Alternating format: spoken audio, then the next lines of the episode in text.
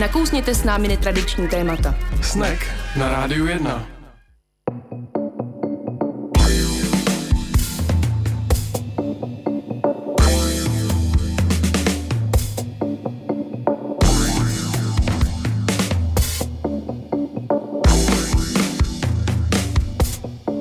Pěkný podvečer, po 6. hodině na rádiu 1 začíná pořad Snack. Od mikrofonu vás zdraví Tomáš Anička. Ahoj. Ahoj Tomáši. Anička sedí. Ty taky sedíš, ale ty nedělej, že stojíš, to není pravda. Tomáši, ty jsi získal certifikát hovězí masa. Pověz Ano, mi o tom víc, Ano, prosím. získal jsem svůj první certifikát hovězí maso. A co to znamená a co, jsi, co, co jsi musel provést, aby ti ho dali? No, byl to velký socreport, já jsem k narozeninám dostal od své rodiny poukaz, takže jsem se v jednom nejmenovaném institutu včera zúčastnil tady toho šťavnatého kurzu a, a začínám se čím dál tím víc připadat asociální, že nejsem stavěný na, na takovýhle na takovýhle akce, jako samozřejmě jsem se něco dobrýho naučil vařit, to jo, ale uh, pro mě to bylo jako hodně náročný a vlastně, že tak jak jsem zvyklý z německé firmy, tak jsem přišel přesně na čas, který byl napsán v pozvánce, což se pak ukázalo, že program začíná o 30 minut později, takže jsem tam seděl u stolu, kam se začali přisedávat další muži, pak jsme zjistili, že tam ženy asi nechodí. A, Tak maso je jenom pro muže a vlastně jsem vůbec nevěděl, co mám dělat, protože neumím small talky a teď tam najednou byla jako spousta cizích lidí, kteří tak jako koukali buď do svého piva nebo kafe, nebo si hráli s telefonem. A jsem z toho byl jako nervózní, že to trvalo půl hodiny, takovýhle prostředí, kde bylo 15 dalších lidí. A pak se teda zjistilo, to jsem aspoň nadhodil, že všichni jsme dostali skoro ten poukaz a takhle jsme se setkali v tomhle, v tomhle složení.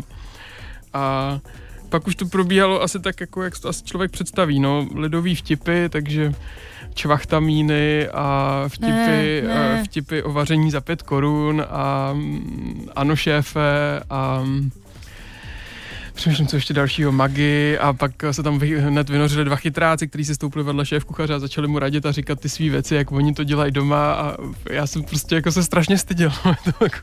já jsem byl rád, že jsem se na, na, něco naučil, to bylo samozřejmě skvělý, ale, ale pro mě bylo fakt těžký to jako to prostředí, no. To ráda věřím, no. Ale tak um, jo, pak jsme si popřáli u jídla, nechci čvachtat a To je zlej sen. Ale je dobře, jako že máš certifikát, takže přijdu k tobě domů a ty mi uděláš dokonalé hovězí maso. Tak to každopádně a mám na to hlavně ten certifikát, který jsme si chodili vyzvedávat po jednom jak na táboře na konci a každému jsme zatleskali. Mm, je. Hezký. Hezký to je. No tak to mám za sebou já, takový šťavnatý večer. Hmm. Určitě ti uvařím, ale už budu rád, že u toho nebude dalších 15 cizích lidí. Co ty? tak. Co ty jsi dělala? No já mám pro všechny poučnou historku. Já jsem dělala to, že jsem si vzala nerozchozený kožený boty. Hezký kožený boty, je to marnivost v hlavní roli. Um, a udělala jsem, jak to tak bývá u nerozchozených kožených bot, puchýře. Akorát, že ty puchýře se zanítily docela hodně, takže mám antibiotika a chodím denně na převazy a fakt to hodně bolí, takže prosím vás snažně ne, nepodceňujte puchýře a nenoste boty, které vám nejsou, i když jsou hezký. Tak to se stalo asi hlavně mně a já teďka žiju převazama a tady tím višňákem, který naštěstí posluchači necítí, ale mě už je z toho docela blbě. Škoda, že nevidíte dne, ty dnešní galoše, co má Anička na nohách. Jo, jo, Jsou- Jsou to jo. takový ustřižený kroksy a v tom Jsou to onuce. ustřižený kroksy a ty onuce jsou ponožky od babičky, což šijou babičky z Elpidy našeho minulého hosta. Vypadám bezvadně a no. Ten, ten vyšňák, který má Anička pomazaný nohy, se nejvíc tady líbil místnímu pejskovi, který byl dost uchvácen tou vůní, tak um, je, to, No. je to se vším všudy, no. No, jak, jak, je to tak, no. Každopádně nemůžu chodit na dlouhé procházky, například na Vyšehrad, Oslý můstek, kde to mám ráda. A jezdit bys mohla? No, kdyby si mě vytáhnul na vozejčku, tak jo, protože Vyšehrad je docela bezbariérový. Na koni ne. Neumím jezdit na koni. Tak nakonec se tam ten oslý můstek objevil. Já jsem právě přemýšlel, kam ho se šťavnatým stejkem narvem, ale dopadlo to dobře. Tak uh, tenhle pořad, jak slyšíte sami, je vysílaný naživo. Za chvíli vám představíme, kdo je naším hostem. Pokud byste se hosta chtěli na cokoliv zeptat, napište nám na uh, Facebook na adresu snack 919 anebo nám zavolejte do studia na číslo 224 25 25 24. A dneska má svátek Andrea, tak Andrea vám přejeme všechno nejlepší ke svátku. A já zdravím svoji babičku, která nás poslouchá pravidelně. Vždycky o víkendu mi říkala, co všechno se tady dělo. A ptala se, jestli už Klárka Nemravová rozmrazila ty ryby. Tak eh, Klárka před chvílí babi říkala, že ne. Tak máme to se vším všudy kompletní.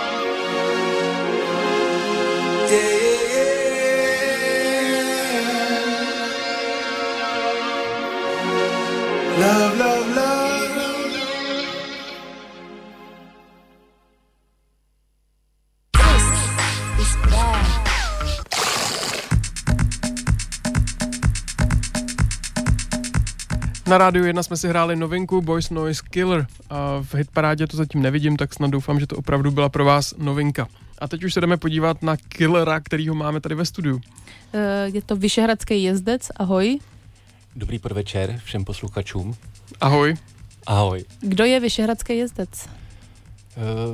Uh, Vyšehradský jezdec, tak dovolte, abych se představil, mé jméno je, civilní jméno je Pavel Friš a Vyšehradský jezdec je vlastně... Právě myslela, že to je jako držíš takhle že jako to držím inkognito.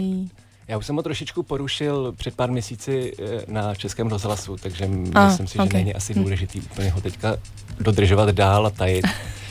A vlastně jsem si zvolil tuhle přezdívku k tomu, že pátrám po vyšehradské historii, snažím se eh, nějakým způsobem eh, psát o Vyšehradu, zveřejňovat staré fotky a vlastně pátrat po tom, co všechno je na tom místě skryto a jaký je kontext. Protože eh, původně to začalo tím, že jsem si chtěl vlastně vytvořit nějakou vlastní mentální mapu toho místa, na kterém už přes 15 let eh, žiju a mám ho tam ohromně rád.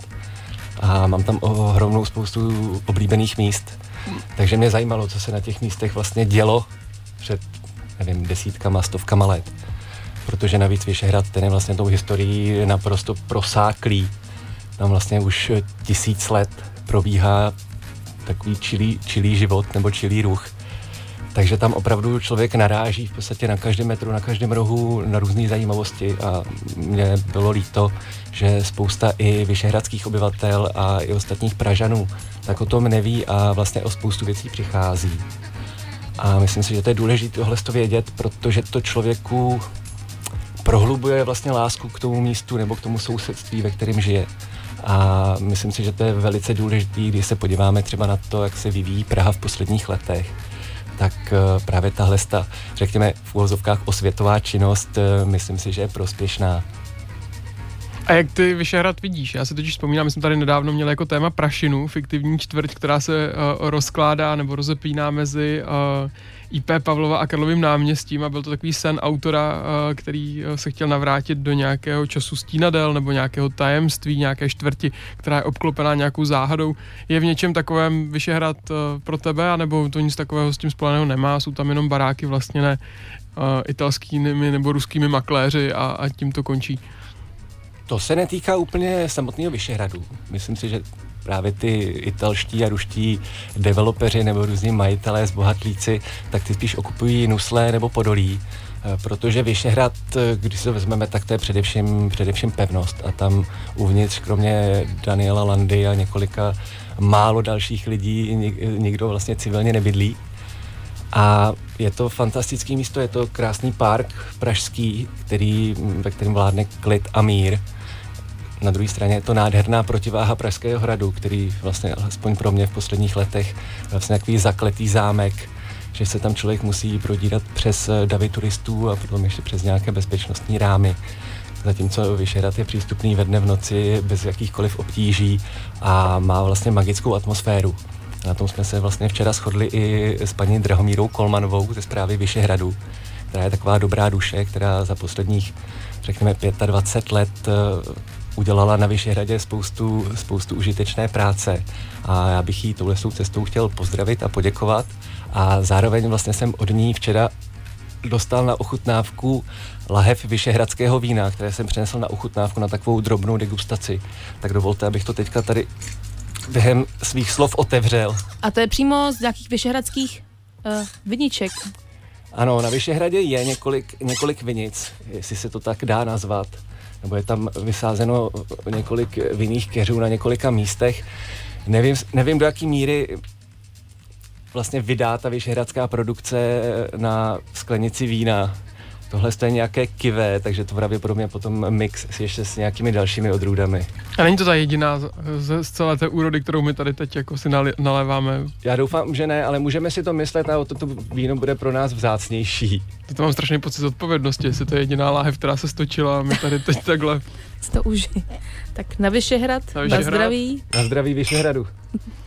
Tak- Je to, to já teda na Vyšehradu musím říct obdivu, už jsme se o tom teďka jako to nakousli, že není oblepen uh, turisty selfie tyčemi, uh, zachovává si uh, tajemství dost velký a teda jako neskutečnou atmosféru a přitom je jako absolutně přístupný. Je to tím, že má citlivou tu zprávu, nebo čím to? Já to znám jako od dětství, jak jsem naznačovala minule, já mám, měla jsem babičku z Podvyšehradu a strávila jsem tam prostě dětství, ale vypadá to furt stejně.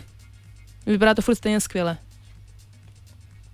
No, úplně přesně bych, eh, nemyslím si, že by vypadal Vyšehrad úplně stejně. Ono opravdu za těch posledních 25 let se tam udělalo ohromný spoustu, ohromná spousta práce, takže to prokouklo vlastně ta současná zpráva Vyšehradu, která opravdu, myslím si, že je hodně určující v tom, jakým způsobem je to tam vedený, tak přišla vlastně k takové, k takové ruině. V podstatě kdokoliv, kdo v 89. nebo v 90. začínal něco, něco budovat znova, tak vlastně sprásknul ruce nad tím žalostným stavem. Ale to není, není v podstatě jenom správce, zpráva Vyšehradu, to je například i Jedličkův ústav, který hmm. vlastně v, na Vyšehradě uprostřed pevnosti tak má, má tu svoji starou budovu, jednu teda z několika, a to je taky velice osvícená instituce, která k tomu Vyšehradu má takový vřelý vztah. A už vlastně od dob eh, zakladatele Rudolfa Jedličky, který kromě toho, že tam založil tedy Jedličkův ústav, tak ještě dole pod hradbami založil Pražské sanatorium. A myslím si, že t- i ten Jedličkův odkaz vlastně na tom Vyšehradě uh, mu přináší něco navíc. Je to taková, takový vklad, taková devíza. Už uh, vlastně jenom ty tělesně postižený děti, kteří tam uh, jezdí na těch elektrických vozících, tak to je vlastně jako ohromně fantastický oživení toho Vyšehradu, si myslím. A teď jsi zmínil teda Vyšehrad a to slovo jezdec, k němu se dostal jak? Jak se z tebe stal jezdec? Uh, to je tak, já samozřejmě jsem znal uh, legendu o vyšehradských jezdcích a uh, vlastně jsem si trošičku přivlastnil tady tu identitu, aniž bych uh, tady jakkoliv uh, s nimi byl zpřízněn, nebo byl dokonce jeden z nich, jsem přece jenom o dost mladší.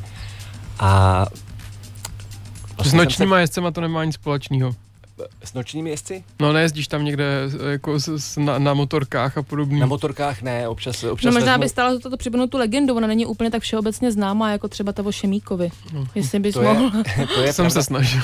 Já jsem asi před eh, čtvrt rokem, eh, protože bylo 65. výročí od eh, zatčení vyšehradských jezdců, tak jsem k tomu dělal podrobný článek a pro nezna, neznalé tak to je vlastně skupina takových e, vyšehradských, michelských a i podskalských e, vlastně vandalů, chuligánů, nebo tenkrát se začátkem 50. let říkalo, že jsou to páskové, protože žili takovým tím americkým způsobem života, extravagantně se oblékali a vlastně žili jako velice svobodně v tom stále přituhujícím komunistickém režimu, takže byli trošičku trnem v oku vlastně některým, některým uh, funkcionářům ale zároveň oni teda nebrali servítky, oni během několika měsíců, vlastně v roce 53, tak uh, způsobili několik potyček, několik lidí vážně zranili, takže potom vlastně spadla klec někdy v červnu 53 a po velice krátkém takovém exemplárním procesu tak uh, byli odsouzeni,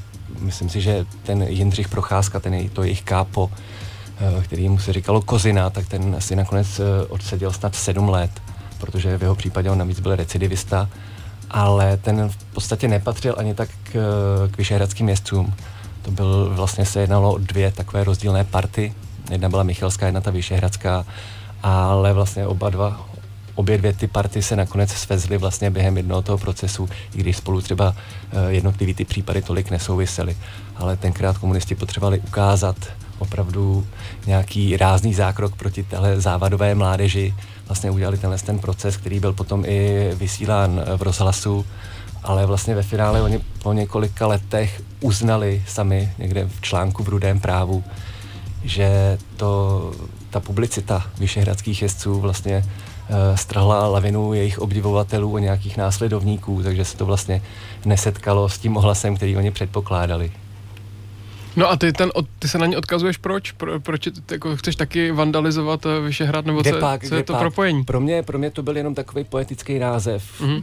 poetická přezdívka, pod kterou bych mohl fungovat. Vlastně říkám, tvořil jsem to uh, mnoho let vlastně inkognito, protože mi nepřišlo až tak důležitý vlastně, aby lidi zatím viděli nějakou konkrétní tvář nebo konkrétní osobu, Spíš jsem chtěl budovat reputaci právě tím, co zveřejňuji, nebo, nebo těmi informacemi, které, které publikuji. Jak se o tobě lidé dozvídali?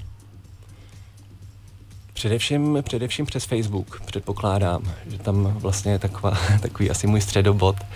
A postupně jsem vlastně začal nabalovat na to další aktivity, že jsem si uh, vlastně nechal naprogramovat uh, vlastně stránku nebo takový, takový blog, uh, to, že mi přišlo líto trošičku vlastně odbít spoustu zajímavých věcí na Facebooku jenom fotkou a nějakým krátkým odstavcem. takže jsem se trošičku vrátil ke svým novinářským publicistickým začátkům a, začal jsem se tomu věnovat trošičku, trošičku víc a, a podrobněji a do hloubky a začal jsem zveřejňovat právě i delší texty a zároveň ta stránka má ještě jednu fantastickou funkci, že je tam mapa, do které se jednotlivé ty příspěvky propisují, takže člověk potom může eh, si udělat vycházku nejenom po Vyšehradě, ale i po Nuslích nebo po Novém městě s touhletou mapou a vlastně konfrontovat tu současnou realitu s tím, co se tam dělo v minulosti. Vyvíjel se ti nějak styl, eh, jak jsi psal příspěvky? Je tam nějaký posun, nebo to od začátku až do teď vypadá podobně a ty příspěvky jsou zpracovány do hloubky eh, s historickými fotografiemi, velmi kvalitně, poutavě napsány? Určitě nějaký vývoj probíhá, to rozhodně. Ehm, myslím si, že především v tom ohledu, že zatímco na začátku jsem spolíhal vlastně na svoje zdroje, především na svoji takovou uh, budovanou sbírku, tak uh, nyní už mám vlastně spoustu kontaktů a vlastně mám spoustu materiálu i jako z ostatních zdrojů. Na mátku můžu říct například, jsem se dostal do archivu právě Pražského sanatoria nebo nyní Ústavu pro matku a dítě Podolské porodnice, kde mi vyšli ohromně vstříc, když jsem připravoval článek o nich a stejně tak v Jedličkově ústavu, který má taky úplně fantasticky vedený archív. Tímhle bych chtěl vlastně eh, poděkovat Petru Koláři, který je takovou jako mojí spojkou právě na ten, na ten Jedličkův ústav a který mimo jiné byl i kmotrem knihy, kterou jsem vydal někdy před 14 dny. Tak můžeme si ji zmínit, jak se jmenuje? Můžeme ji zmínit, určitě já budu rád jedině. a je to kniha Vyšehradských fejetonů Popelky Biliánové, což eh, je autorka, která už je vlastně jak dlouho, nějakých 70-80 let po smrti a spousta lidí ji zná spíš jako takovou beletristku, autorku, řekněme, červené knihovny, takových dívčích románů.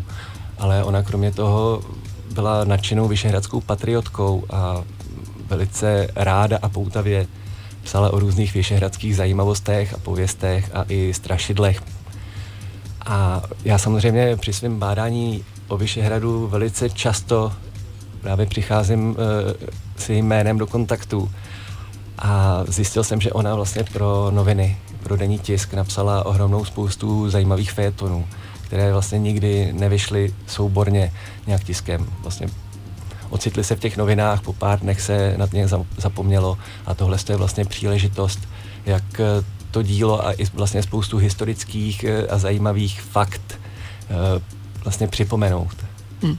My si dneska v pořadu Snack povídáme s Pavlem Frišem, za chvilku se dostaneme ještě jednou asi i k Popelce Bilianové, abychom si k ní řekli víc. Teď nás čeká hudební předěl a vy pokud byste se chtěli na cokoliv zeptat, můžete nám zavolat nebo napsat Aničce na Facebook a rádi položíme otázku Vyšehradskému jezdci za vás.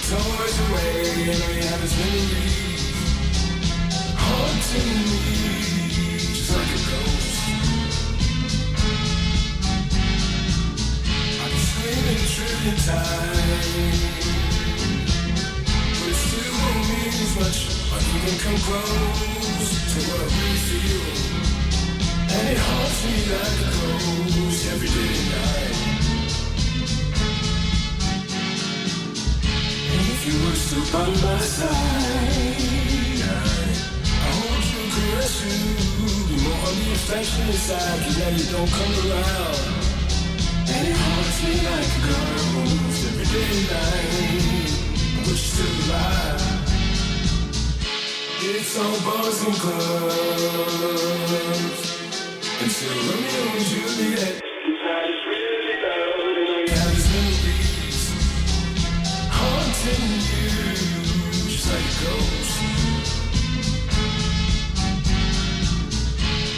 Took and days until Romeo and Juliet put the toys away. And ran his memories.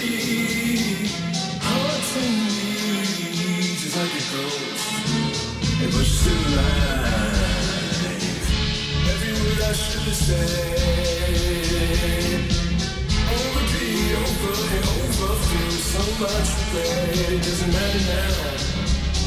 I've got to find a way to let go of yesterday. Every move I should have made so full and go through so much rage and didn't I know I've got to find a way to let go of yesterday. You're haunting me And I just can't believe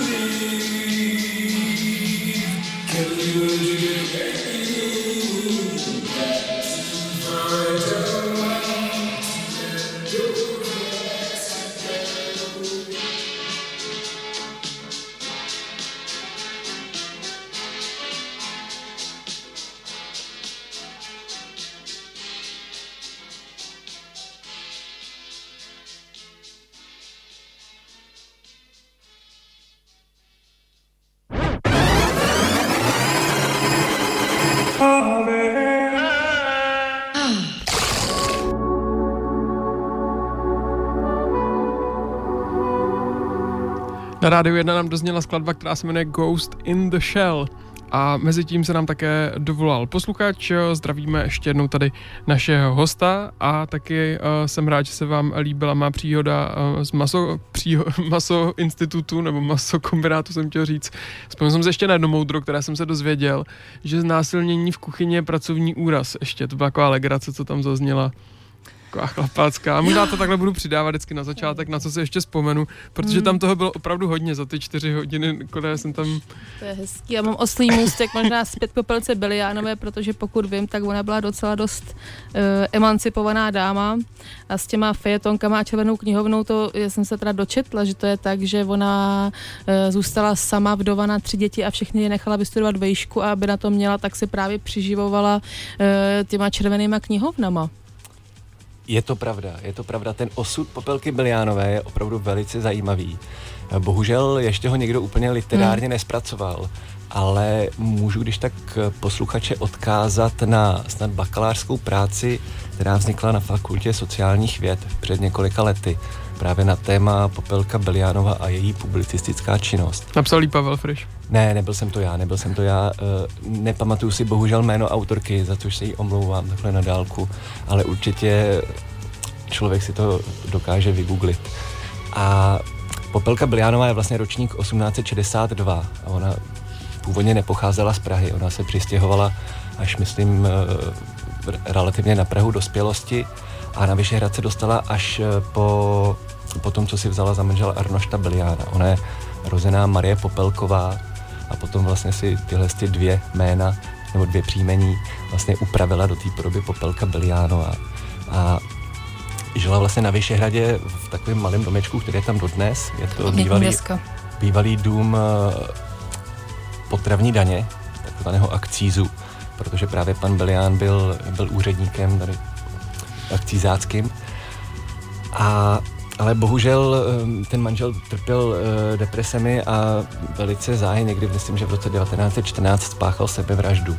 Takže ona opravdu potom na vlastně trojici dětí eh, byla matka samoživitelka a asi se musela pořádně otáčet, aby dokázala uživit a vlastně jim štípit to vzdělání. Ale a navíc ještě ona měla jakoby hrozný neduch v tom, že se jí velice kazil zrak. A říká se, že snad posledních deset let už prožila skoro jako slepá a vlastně už ani příliš nevycházela z toho svého domku, ale jenom tam si posedávala někde na kanapy nebo v křesle s kocourem na klíně. Ale přesto máme po ní jako ohromnou spoustu eh, zajímavých eh, nejenom těch legend o strašidlech, které jsou asi nejznámější, co se týče té její eh, badatelské činnosti pražské, ale právě i teďka v podobě těch, těch fejetonů. A tedy uh, tvůj zásah, nebo to, proč knížka vyšla teď, byl přesně nějaký? Ty si ty světony uh, sezbíral a otiskl, nebo tam si k ním přidával nějaké další doplňující informace, případně si nějak redigoval? Co přesně, jak se uh, propojil s Popelkou? Toužil jsem potom, aby to vyšlo v podstatě v to nejautentičtější podobě. Že vlastně nějaké editorské zásahy tam jsou, ale minimální eh, že společně eh, vlastně s korektorkou nebo editorkou Helenou Varšavskou, tak jsme se snažili vlastně zachovat co nejvíc z toho poetického slohu a z toho nádherného jazyka Popelčina. Takže jsme udělali jenom úpravy opravdu někde v interpunkci, řekněme v nějakých příslovečných spřeškách, které jsme vlastně přepsali do dnešní podoby a v podstatě ještě u nějakých vlastních jmén, že u nich také jsme vlastně dodrželi tu současnou podobu, aby byla, aby byla jasná. Ale jinak eh, to promlouvá v podstatě v té původní podobě, bych si dovolil říct. Mm-hmm.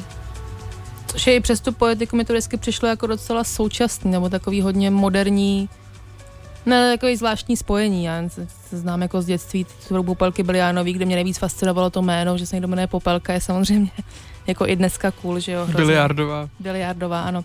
Ale to není jediná knížka, kterou ty si jako vyšehradský jezdec eh, vydal, nebo dal dohromady, co, eh, čeho se týká ta druhá, nebo ta první de facto. Je to pravda, my jsme pokřtili před 14 dny ve vydavatelství Take, Take, Take eh, dvě knihy naraz. A ta vlastně, ta druhá je takový výsledek náhody, a to dokonce dvojí náhody. Protože já, když jsem přišel před necelým rokem do Take, Take, Take, že bych s nimi rád vydal knižku vyšehradských fejetonů, tak oni na mě nejdřív koukali trošku rozpačitě, vlastně nevěděli, kdo já jsem, co vlastně s tím zamýšlím a podobně, ale nakonec jsme k sobě našli nějak cestu, oni usoudili, že je to vlastně zajímavá věc, která by stála za to vydat.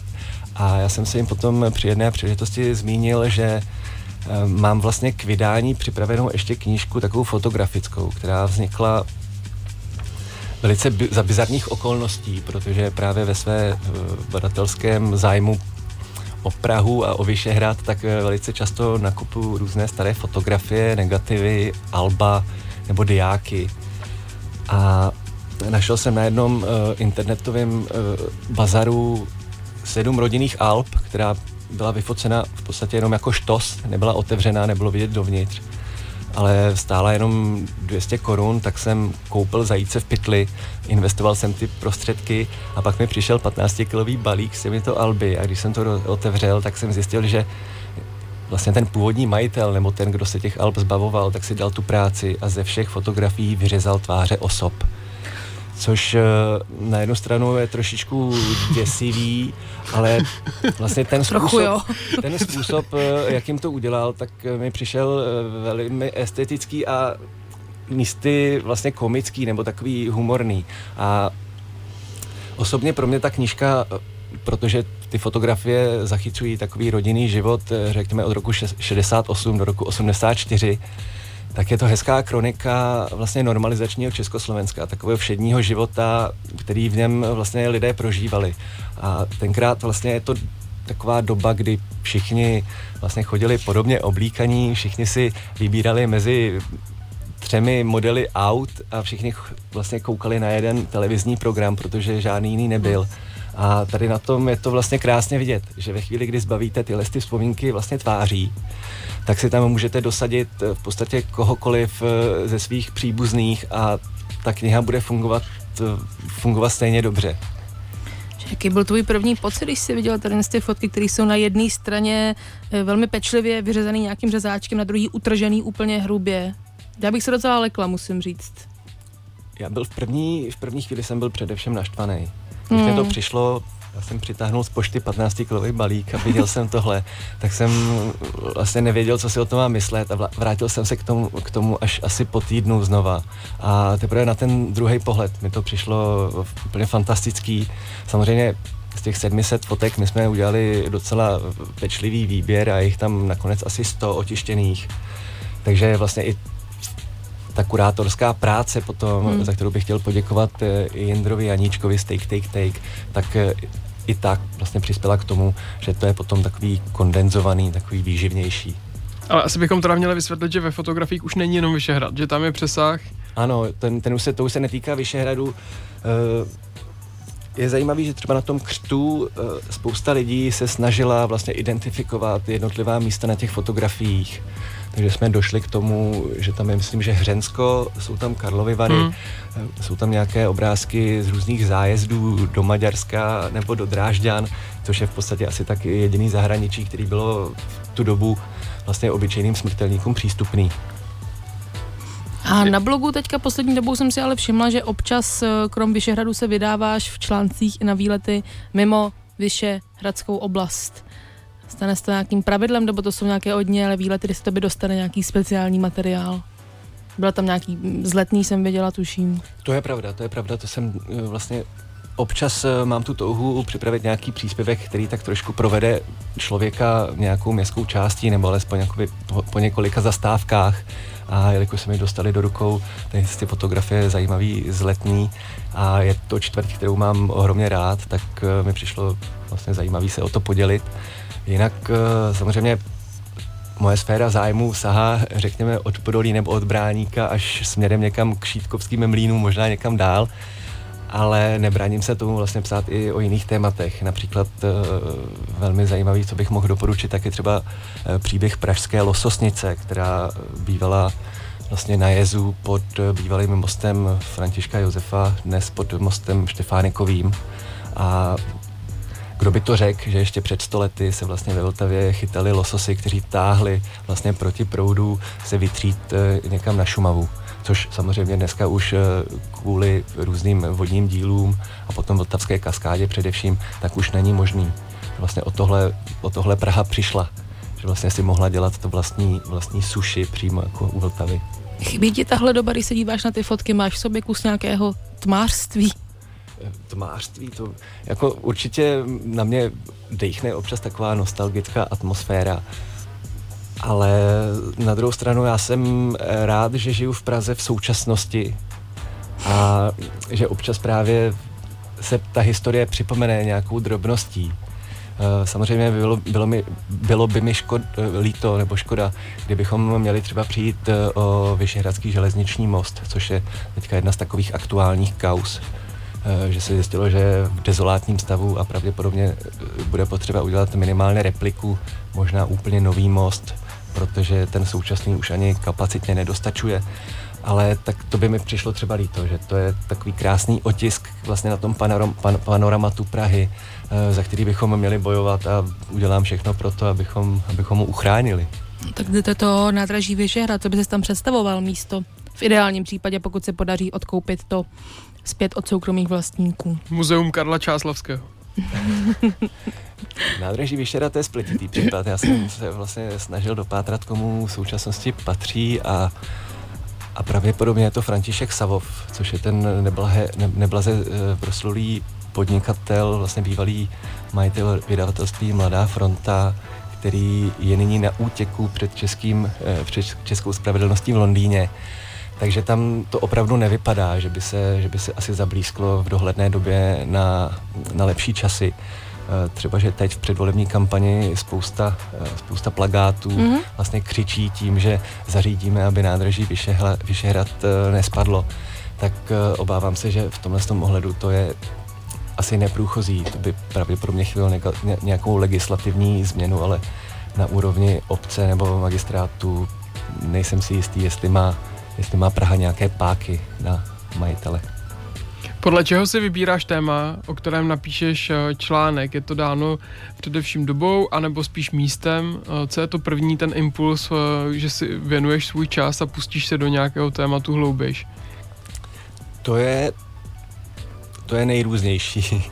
Občas vlastně mě přinutí k tomu udělat článek, nějaká zajímavá fotografie, řekněme, že najednou vlastně získám jinou představu o tom místě, takže mám chuť se zase podělit s ostatními o tady ten nový poznatek, ale eh, vybírám si poslední dobou spíš témata, která lze zpracovat trošičku důkladněji. Eh, a samozřejmě především ten obrazový materiál, ten je velice podstatný pro mě, protože bych nerad psal jenom suchopárné texty, které vlastně jako nic, říká se, že obrázek je za tisíc slov, tak bych radši ušetřil ty tisíce slov a ukázal ty obrázky. Takže někdy se mi stalo, že jsem měl i text připravený nějaké, na nějaké téma, čekal jsem vlastně na vhodnou fotografii i několik měsíců nebo let, což byl třeba případ článku o Vile Bělka, kterou jsem bohužel, bohužel dlouho nemohl sehnat eh, v nějaké jako své původní podobě, až eh, náhodou právě přes nějaký aukční portál se mi podařilo za nějakou směšnou částku vydražit fotografii a tu chvíli jsem mohl vlastně tady ten parádní příběh o téhle z té vile, která, která stojí ve stráně pod kongresovým centrem, zveřejnit. My bohužel tady zase musíme na moment přerušit naše povídání, bude nás čekat reklamní brok. Ještě předtím si zahrajeme skladbu, která se jmenuje Game Over, ale tohle opravdu ještě není konec sneku a pokud vydržíte reklamy, tak potom se s námi zase uslyšíte při dalším povídání s Vyšehradským městcem.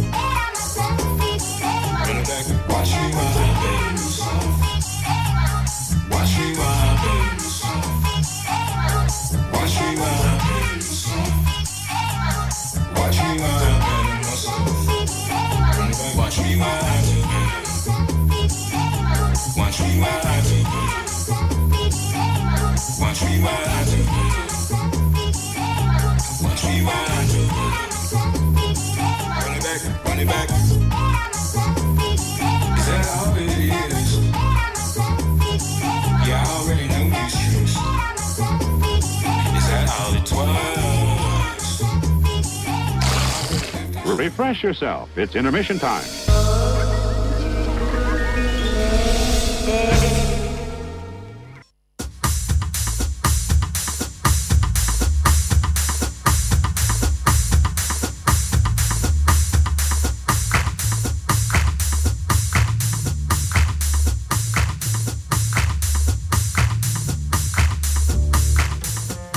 Na rádiu 1 posloucháte pořád Snack, který pro vás vysílá Tomáš a Anička a povídáme si tady s Vyšehradským jezdcem o jeho knížkách a také o webové stránce, kterou jsme ještě nezmínili, vyšehradský.cz a Facebooku, ten já zapomínám. Řekl jsem to dobře, Aničko? Řek, uh, no tak co Řekl já? jsem to dobře, já, Pavle? Ano, je to naprosto správně. Anička koukala víc přísně než ty, tak jsem právě myslel, že jsem něco řekl špatně. Vždyť mě zná, že já takhle koukám pořád. To nemyslím vážně vůbec. Moje galoško, tak říkej otázku. Uh, děláš i nějaký fyzický prohlídky Vyšehradem pro lidi, pro tvé čtenáře a podporovatele? Nedělám, ale dělal jsem. Teda udělal jsem jednu. A co to, že jenom Před, jednu? eh, protože mě před 14 dny, eh, nebo vlastně už před delším časem, tak mě požádali eh, vlastně partička, co dělá Zažít město jinak ve Vratislavově ulici, jestli bych jim eh, nechtěl pomoct připravit nějakou prohlídku po, ideálně po Podskalí nebo po, pod Vyšehradí, tak jsem na to kývnul a, a připravili jsme teda krásnou toulku s Popelkou Biliánovou, s tím, že jsme vlastně četli na určitých místech eh, určité jako úsek nebo výseky z té knihy. A asi se do budoucna tomu nebráním, že bych možná jsem tam nějakou prohlídku Vyšehradu udělal, ale v tuhle tu chvíli se na to příliš ještě necítím. Zase chtěl bych, eh, chtěl bych ještě načerpat víc znalostí a vědomostí, abych si byl pak víc eh, jistý v kramflecích, co se týče právě třeba všetečných otázek návštěvníků a podobně. Ptali se nějaký malí děti na nějaký všetečnosti, nebo to bylo pro dospělí? Eh, Bylo to pro děti i pro dospělé, bylo to takové friendly. A spíš eh, mě překvapilo, jak starší lidi potom přidávali určitý svoje vzpomínky na konkrétní místa. A tak tohle to vlastně velice kvituju i v případě toho Facebooku. Že ve chvíli, kdy zveřejním nějakou za- zajímavou fotografii nebo zajímavý fakt, tak opravdu mám několik fanoušků, kteří vyrostli na Vyšehradě, už jsou nyní v důchodovém věku a rádi přispějí nějakou svojí jako vzpomínkou. To je hezký, já jsem právě chtěla zeptat, kdo tě vlastně čte a koukám, jestli to fakt dostalo k nějakým vyšehradským uh, místňáků. K nějakým rodákům, to Rodákům určitě, ano, spíš, ano. No. Pár jsem jich poznal teďka osobně na křtu té knížky, tak jim chci poděkovat za to, že dorazili a že si knížku pořídili. Ale myslím si, že panouškovská obec je rozmanitá, že to nejsou jenom staří lidé, že naopak eh, asi to největší gro jsou mezi 25 a 35, alespoň pokud můžu věřit teda facebookovým statistikám. Vím, že bydlíš na Věšehradě, ale je pro tebe milejší cesta ze spra nebo ze zhora? To je pro mě vždycky taková otázka, jestli je nějaká vlastně správná, jestli je nějaká ofiko cesta na Vyšehrad. Na Vyšehrad vede spousta cest a jelikož eh, já od jara do podzimu většinou jezdím všude po Praze na kole, tak eh, mám vytipovaných zhruba šest, které si vždycky eh, vybírám podle toho, v jaké jsem zrovna fyzické kondici, protože... Je to jedna až šest. Ano, je to podle, podle sklonu klasifikováno. A, ale mám ohromně rád eh, například právě Vratislavovu ulici, to je ta, která potom vlastně navazuje na tu táborskou bývalou silnici, která vede skrz celou pevnost. Je tam eh, stará, ohromně rozbitá dlažba, takže to někdy je takový vrcholný cyklistický výkon se dostat vlastně ze zdola nahoru, ale o to je, je mi to potom jako vzácnější, protože, jak říká klasik, tak kopce jsou kořením cyklistiky. Tam mimochodem Aničko, tady v té ulici, uh, bydlel náš kamarád, který se už odstěhoval za Prahu a bydlí teď na chalupu, ale ten mm-hmm. říkal, že tam, že on byl jako, jako senzibilní docela, tak říkal, že tam jsou cítit jako vlny a vlivy uh, z toho vyšehradského kopce. Cítíš je tam taky? Ne, že bych ti podsouvala nějaké ezoterično, ale jsi tam často, zkoumáš Vyšehrad, cítíš tam nějaký, já nevím, stíny minulosti, nebo jako zatížení těma legendama, nějaký takovýhle vibes. Já spíš cítím to, že kdykoliv projdu prostě z jedné brány do druhé tím Vyšehradem, tak se mi hnedka zlepší nálada. Takže v tomhle tom ohledu to na mě funguje jako příjemně. Tak to zní dobře docela, to nejsou takový ty těžký ezo vibes, který mývám Ale já, ale... Právě jsem čekal, hezký. že teď Anička spustí otázku na tajemství, poklady, zombí. Asi to nechám, Ale- ale nechám od cesty. Samozřejmě člověk tam, člověk tam vídá ohromnou jako rozmanitou společnost na tom Vyšehradě. Kromě jsem tam turistů, tak eh, si to poslední dobou velice oblíbili eh, jogíni, prostě lidi, co cvičí jogu. Na mnoha místech tam lze vidět různé, různá cvičení. A, a do toho občas tam eh, řinčí zbraně, protože zase různí ti fantazi nadšenci tam natvičují různé souboje. Takže opravdu člověk má pocit kolikrát, že se ocitnul na Vyšehradě během toho husického oblíhání, protože tam opravdu zní nějaký oboruční meč narážející na nějaký zase. Která ze slavných legend, kromě samozřejmě vyšehradských jezdců, která už taková novodobější, je z Vyšehradu tvoje nejoblíbenější? Tak o tom jsem takhle nikdy neuvažoval.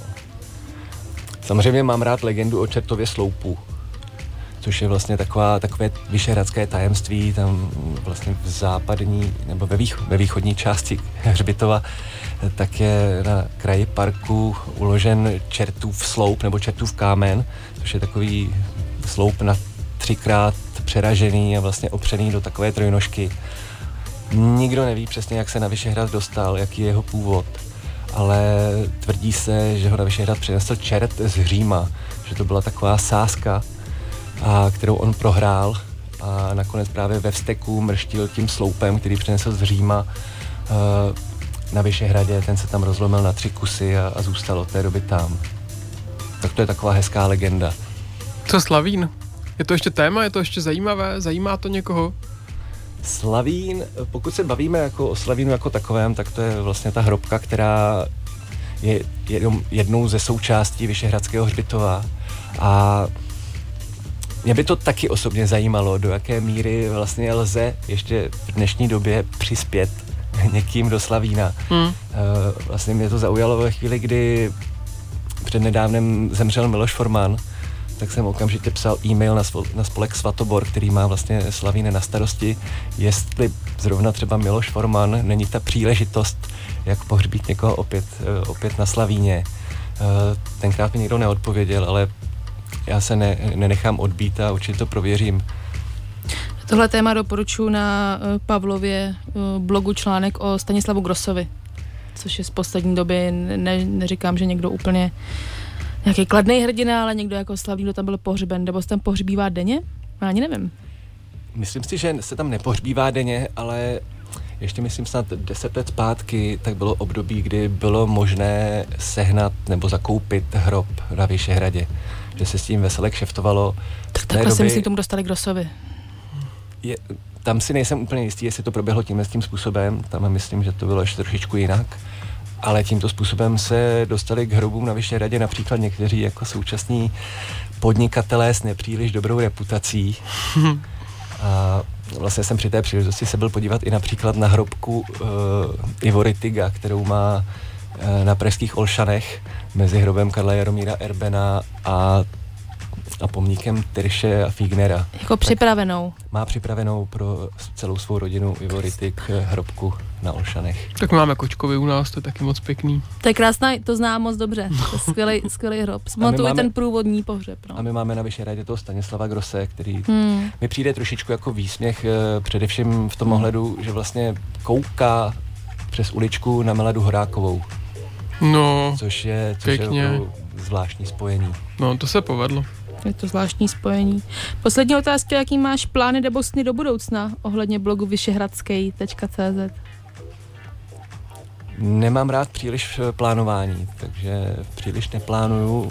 Nechávám to tak, nechávám to tak volně plynout. Já na tom mám rád právě tu svobodu, že mi nikdo neurčuje, kdy a o čem mám psát, že tak to prostě přijde a nechávám to spíš na mojí vlastní vnitřní motivaci, než na nějakém musení nebo na nějakém plánování a do, do, dodržování termínů.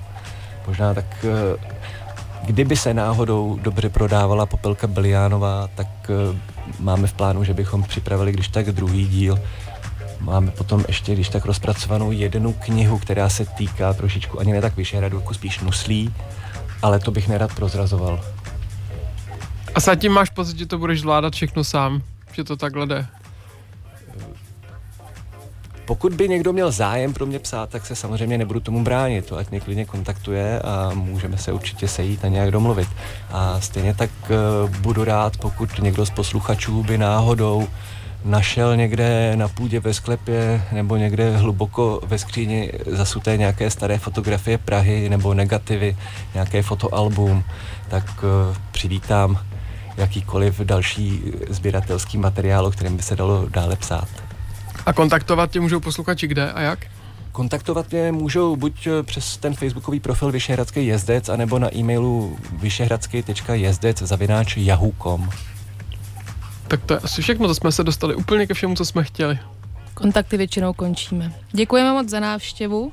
Já děkuji za pozvání. Přejeme hrozně hezkých eh, negativů a materiálů, ze kterých budeš moct čerpat a psát skvělé články. Tobě na blog děkujeme, že stavil. Hezký sny o popelce.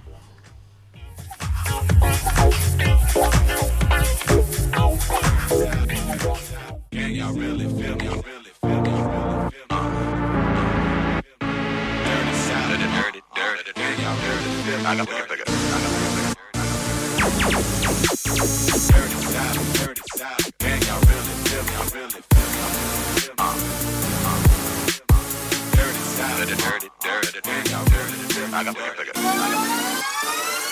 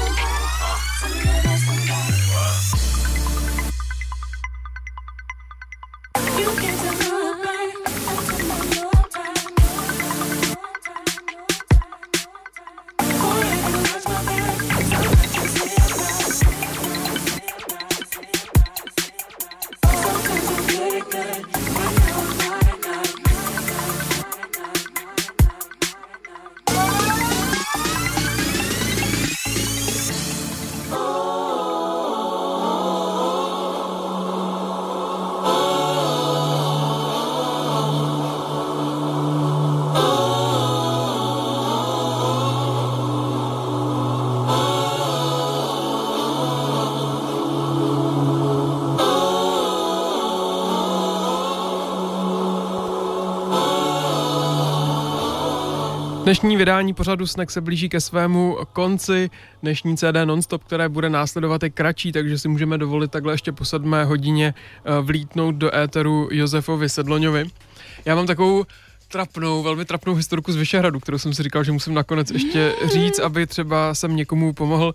Já už jsem teda deset let na žádném rande nebyl, ale tenkrát ještě, když jsem tam na rande šel, tak jsme měli takový krásný nápad, že by bylo moc hezký tam strávit jako noc a celý večer, takže jsme opravdu na tom, v tom Vyšehradském parku zůstali.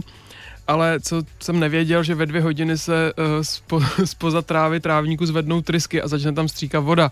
A je to velmi trapné, pokud jdete jako na první schůzku nebo jednu z prvních schůzek a kompletně vás zleje voda. Ne, mě to zní jak z nějakého úplně romantického filmu. No, no jako potom běžet na to, na to metro nebo na ten noční autobus z toho Vyšehradu, když je člověk úplně mokrej, tak jako No, právě. nevím, právě. nebylo, nebylo to úplně tak, jak, jak by si to třeba někdo představoval, ale možná, když to dobře naplánujete, tak to může být romantický. Tak to je moje vzpomínka. Tak to je borec Vyšehradu. nakonec od Tomáše Novotného k Vyšehradu a, Nechte si to.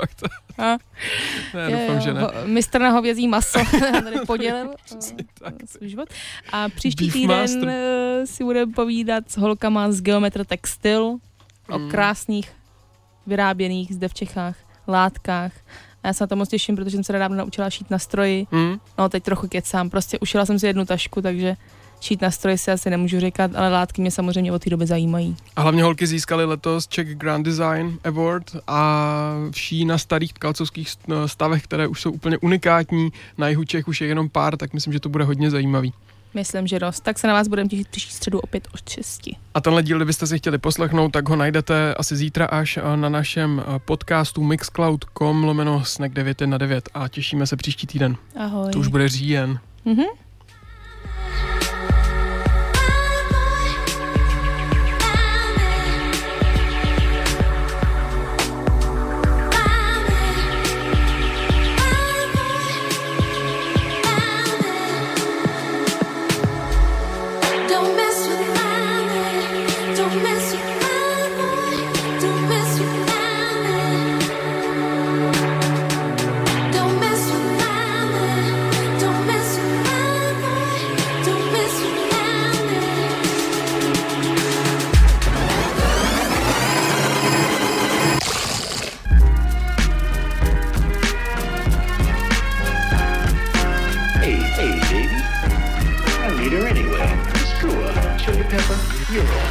Snack. Svačina pro váš metabolismus se podává každou středu od 6 na 919 FM.